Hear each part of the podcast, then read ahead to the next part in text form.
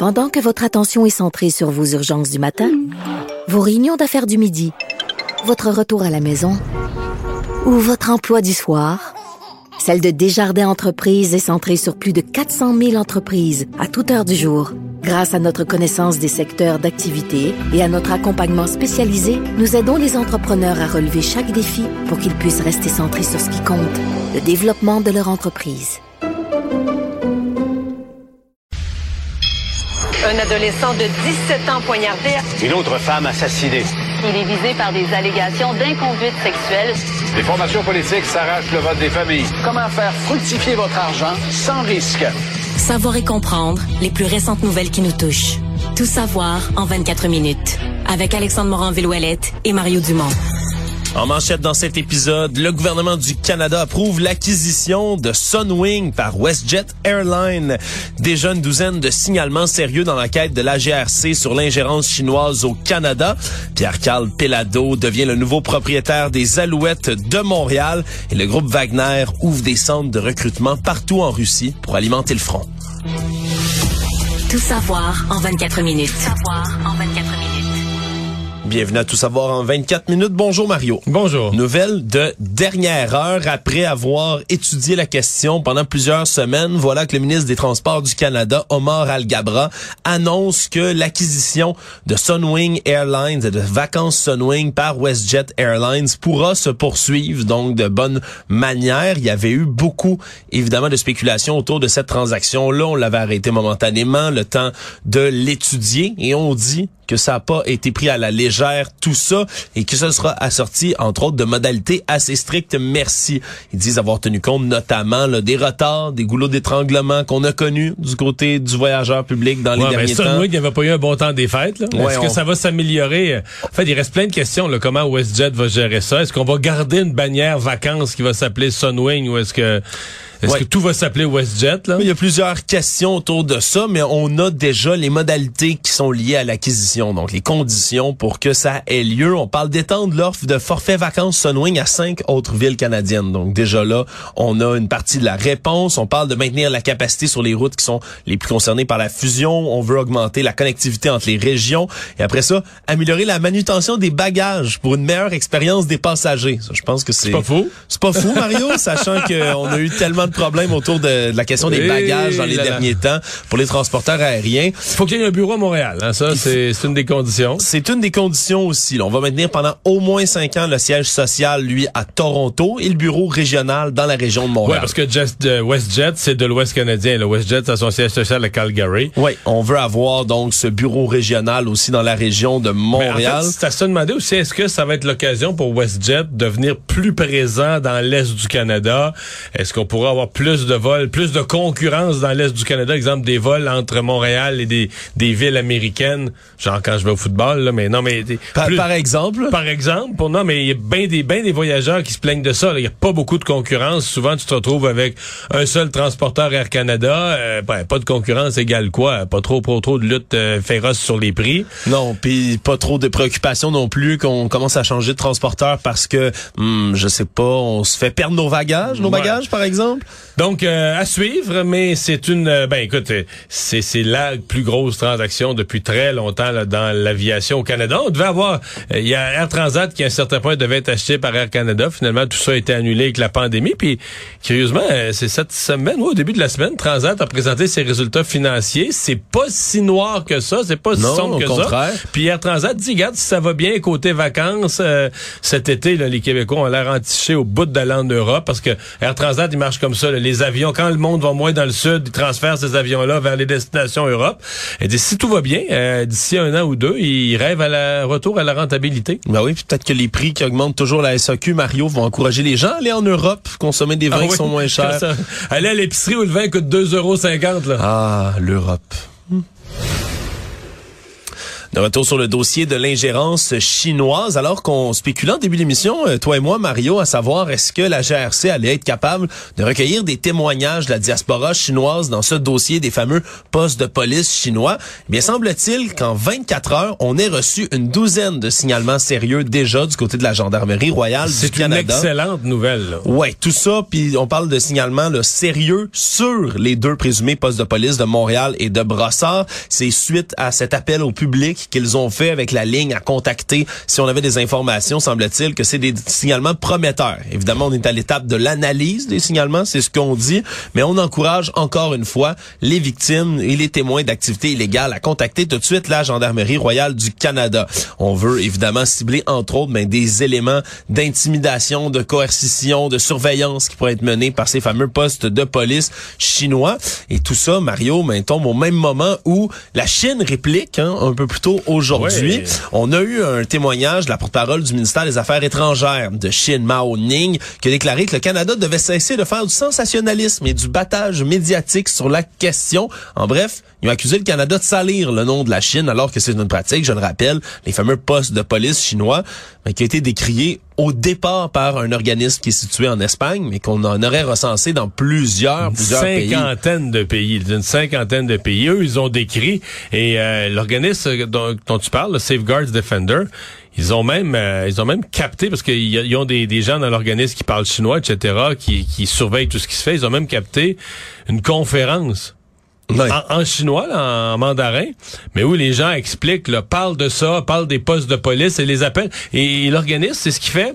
Parce que pour les gens qui nous écoutent, qui se demandent, c'est des organismes communautaires, OK, ils surveillent la communauté chinoise, mais de quel droit ou pourquoi dans les médias on les appelle postes de police? C'est que Safeguard Defenders, eux, prétendent, là, moi, je peux pas vérifier parce que je parle pas chinois, je parle pas mandarin, mais Safeguard Defenders, quand on traduit en Chine la façon dont eux parlent de ces bureaux-là, ouais et de leur façon de les utiliser pour le Front uni, là, cette espèce de campagne de, d'expansion du pouvoir et de l'influence de la Chine dans le monde, eux, ils en parlent comme des postes de police. C'est pour ça que Safeguards Defenders, dans ses rapports, euh, se sent autorisé à utiliser l'expression poste de police. Oui, même si quand vous les regardez euh, aux nouvelles à TVA hier soir, vous dites, non, c'est il y a pas il y a pas de, pas écrit police à nulle part, mais ça a pas l'air d'un poste de police. Oui, mais là pour l'instant, on continue de dire du côté des Chinois que c'est une manœuvre de salissage de la part du Canada, de décrier tout ça de cette manière-là, mais on donne pas vraiment de réponse non plus sur ces fameux postes de police allégués.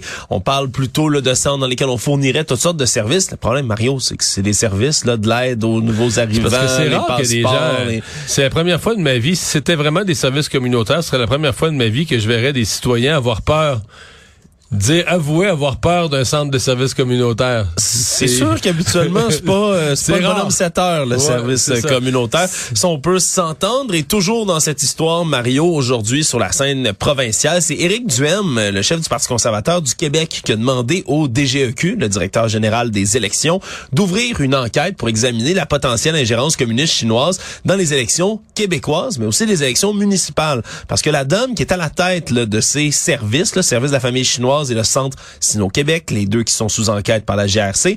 Madame Chichili, c'est une conseillère municipale de Brossard et elle-même a gagné par une majorité de 32 voix seulement dans l'endroit où elle se présentait. Et, et, les partis adverses disent qu'il il lui est apparu comme par magie une aide considérable du, du centre Sino-Québec, du centre en question qu'aujourd'hui on suspecte d'être un poste de police camouflé. Oui, et là donc on parlerait bien évidemment d'une forme d'ingérence comme ça de la Chine dans les affaires. Là, évidemment, on parle au début du fédéral, on parle hmm. peut-être du provincial, mais là surtout au municipal, ça irait loin. Le but de M. Trudeau lundi en annonçant euh, son, son, son, émissaire spécial, c'était qu'on n'en parle plus pendant le reste de la semaine. Hein? Est-ce que tu crois que ça a réussi comme objectif, Mario? Je pense que ça n'a pas marché. Actualité. Tout savoir en 24 minutes. Sur la scène sportive aujourd'hui, surprise, pour la première fois depuis le retour à Montréal en 1996 des Alouettes, c'est un Québécois qui va posséder l'équipe. Qui est-il? C'est Pierre-Carl Pellado, président et chef de la direction de Québécois, qui en a fait l'annonce aujourd'hui, est accompagné du commissaire de la Ligue canadienne de football, Randy Ambroisi. Et donc, on acheté, là, M. Pellado, lui, l'a acheté en son nom personnel. Donc le club va lui appartenir à lui, devient donc le premier propriétaire québécois du club depuis Charles Bronfman, qui l'avait au départ, là, les Alouettes, qui ont été rebaptisés les Concordes, entre 82 et 86. L'autre propriétaire francophone, c'est le fondateur Léodan Durand de 1946 à 1953. On oublie que c'est une longue histoire quand même les Alouettes de Montréal comme franchise.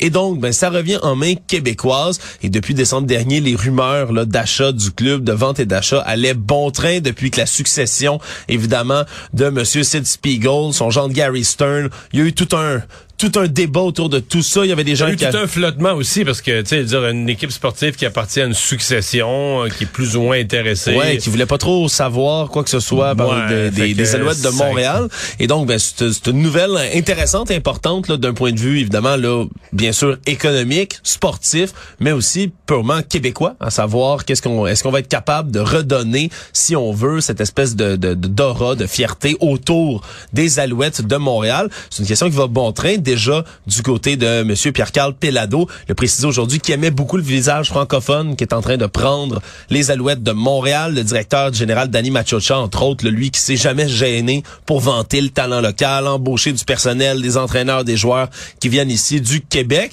Donc on verra quelle tournure ça prendra dans les prochains mois, les prochaines années. Mais en partant, euh, il y a un atout qu'on n'avait pas euh, il, y a, il y a 25 ans, c'est qu'on a maintenant un bassin de développement exceptionnel au Québec. Là, Oui, au universitaire, ben oui, autour autres. des équipes universitaires qui ont rien à voir, là, le- les carabins. Puis évidemment, les deux qu'on a en tête, c'est le rouge et or puis les carabins, mais aussi le vert et or. euh, ben, et que Concordia et McGill sont toujours là. Tu sais, Ouais. Tu commences à avoir... Puis là, t'as du collégial, t'as de l'universitaire, mais t'as du collégial qui pousse en arrière. Des écoles secondaires, ça joue au football. Ouais, ça s'est bien développé dans les Ouais, ouais, le football au Québec se développe. Donc, pour un propriétaire d'équipe qui veut avoir tu peux pas avoir juste des Québécois, c'est impossible. tu Non, vas bien devoir sûr. recruter des joueurs, par exemple, qui ont pas fait la NFL, qui, tu qui, ont, qui ont manqué les camps de la NFL, donc sont quand même de bons joueurs, des Américains que tu vas faire venir, tu vas devoir compléter.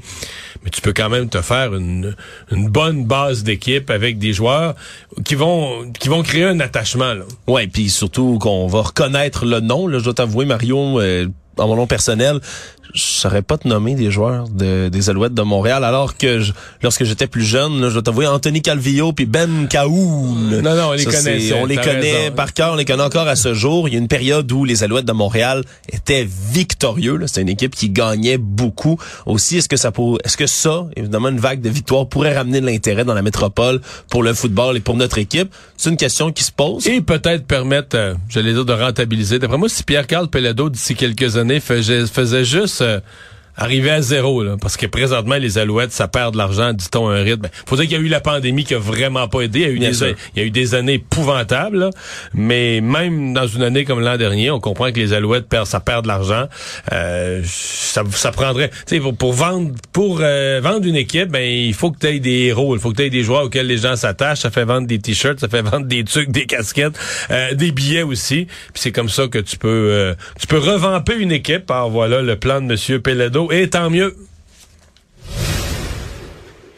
Toujours dans le dossier SAQ, depuis le retour euh, de son voyage en Suède, qui a été écourté, la ministre du Transport, Geneviève Guilbeault, qui ne chôme pas, qui a annoncé une nouvelle mesure aujourd'hui.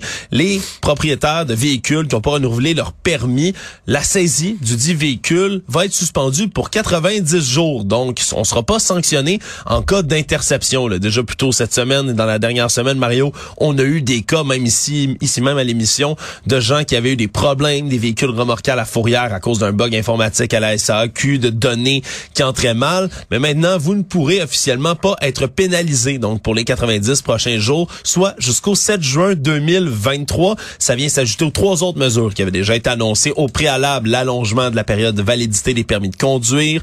On a aussi la prolongation de la période de validité des certificats d'immatriculation temporaire et la validité des permis des conducteurs étrangers aussi, qui est maintenue jusqu'au 29 août 2023. Donc, ça risque, euh, ces mesures-là, évidemment, d'améliorer la situation, d'éviter aussi qu'il y ait des cas qui se ramassent dans les médias, Mario, qui viennent, évidemment, là, un peu donner de la, un peu moins de lustre au blason de la ministre des parce Transports. euh, c'est une chose des gens qui attendent là, dans une file, puis c'est plate pour eux, puis ça, ça nous écœure. Mais se faire remorquer son véhicule à la fourrière quand t'as tout payé tes affaires, comme c'était le cas de M. Bolduc, On comprend que ça, pour le gouvernement, ça a l'air encore plus fou. là. C'est encore Oui. plus terrible. Donc, euh, je pense que la ministre Guilbeault... En fait, la ministre Guilbeault gère ça comme une crise, puis elle prend ça morceau par morceau, puis elle dit ça... euh, ça, on peut plus s'en permettre. là. Ça, on veut plus en voir, on peut plus s'en permettre. Il y a quelque chose d'un peu... euh, bon, je vais pas être méchant, mais euh, est-ce qu'il y a un message aux policiers? Parce que initialement, ce que le gouvernement avait dit, si on s'en remet au bon jugement des policiers, Les policiers ont pas bien, ont pas bon jugement. puis là, finalement, on a cru bon, on a cru bon d'agir, puis de dire, bon, ben là, il y en a plus de suspension. Donc, est-ce qu'on a douté, pas de l'ensemble, mais est-ce qu'on a douté du parfois moins bon jugement de quelques zélés? Bah, on pourrait peut-être l'interpréter comme ça. Tout savoir en 24 minutes. Annonce conjointe ce matin du ministre fédéral de l'Environnement, Stephen Guilbeault, et de son homologue québécois, Benoît Charette, qui ont annoncé que la superficie du parc marin Saguenay-Saint-Laurent va bientôt être quadruplée. Tout ça, évidemment, pour préserver l'habitat de milliers d'espèces marines qui y vivent et celles cette espèce-là qui vient le plus souvent en tête quand on y pense, c'est bien évidemment le beluga, hein, dont la population a beaucoup, beaucoup, beaucoup décliné. Là, on parle d'un pour cent de déclinaison dans les dernières années par année. Et si bien qu'il en reste à peu près 900 individus, là, tout au plus, de ces belugas. Le problème, c'est qu'on avait commencé déjà à protéger en 1998 le parc marin Saguenay-Saint-Laurent pour justement encadrer Et la protection des belugas. T'en fais partie dans ces En moments-là? En 1998, j'étais le député de Rivière-du-Loup. Ouais, C'est bien vrai, Mario. Tu, tu C'est juste, juste en face de Rivière-du-Loup. En fait, on se battait pour faire inclure les îles, la rive sud, parce qu'initialement, c'était surtout le- évidemment le Saguenay, puis le Saint-Laurent, vous avez le Saguenay, mais on plaidait que les îles, euh, etc., puis la côte sud là, la- fait partie du, du parc. Là, ils vont l'agrandir. C'est pas complètement défini. Est-ce qu'ils vont la... Mais c'est... c'est- Oui, protéger le beluga, mais moi, je pense qu'à terme, ça devrait être un grand parc à visiter. Ça devrait être un grand parc avec des infrastructures beaucoup plus organisées. Il y a, tu sais, il y a les croisières aux baleines, Oui. etc. Qui soient organisées d'une façon écologique, avec des bateaux écologiques, etc.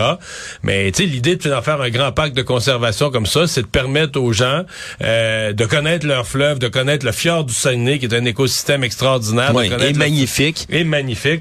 Donc, de, de donner accès, là, de le faire intelligemment. On veut pas faire euh, un Venise avec les croisières, là, des, des millions de touristes qui débarquent puis qui, Ouais, qui, puis l'eau qui- est pas très propre à Venise. qui piétinent tout. Non, non, c'est ça. Mais tu sais, je pense quand même que l'idée de faire un grand parc comme ça, c'est de, de donner accès à la population, à la population des villes, aux touristes, etc., à ce, ce, ce territoire et à sa richesse. Oui, et là, cette, ce parc qu'on avait créé en 1998, le problème, c'est que la superficie, mais ça couvrait 40% de l'habitat essentiel du Beluga, du Saint-Laurent. Donc, ça couvrait pas le- moins de la moitié de son territoire, ce qui permettait pas de le protéger entièrement. Et là, ce qu'on dit, en quadruplant tout ça, on veut protéger 100 là, du territoire dans lequel le beluga vit, se reproduit, se nourrit et Ben, mène ses autres activités. content?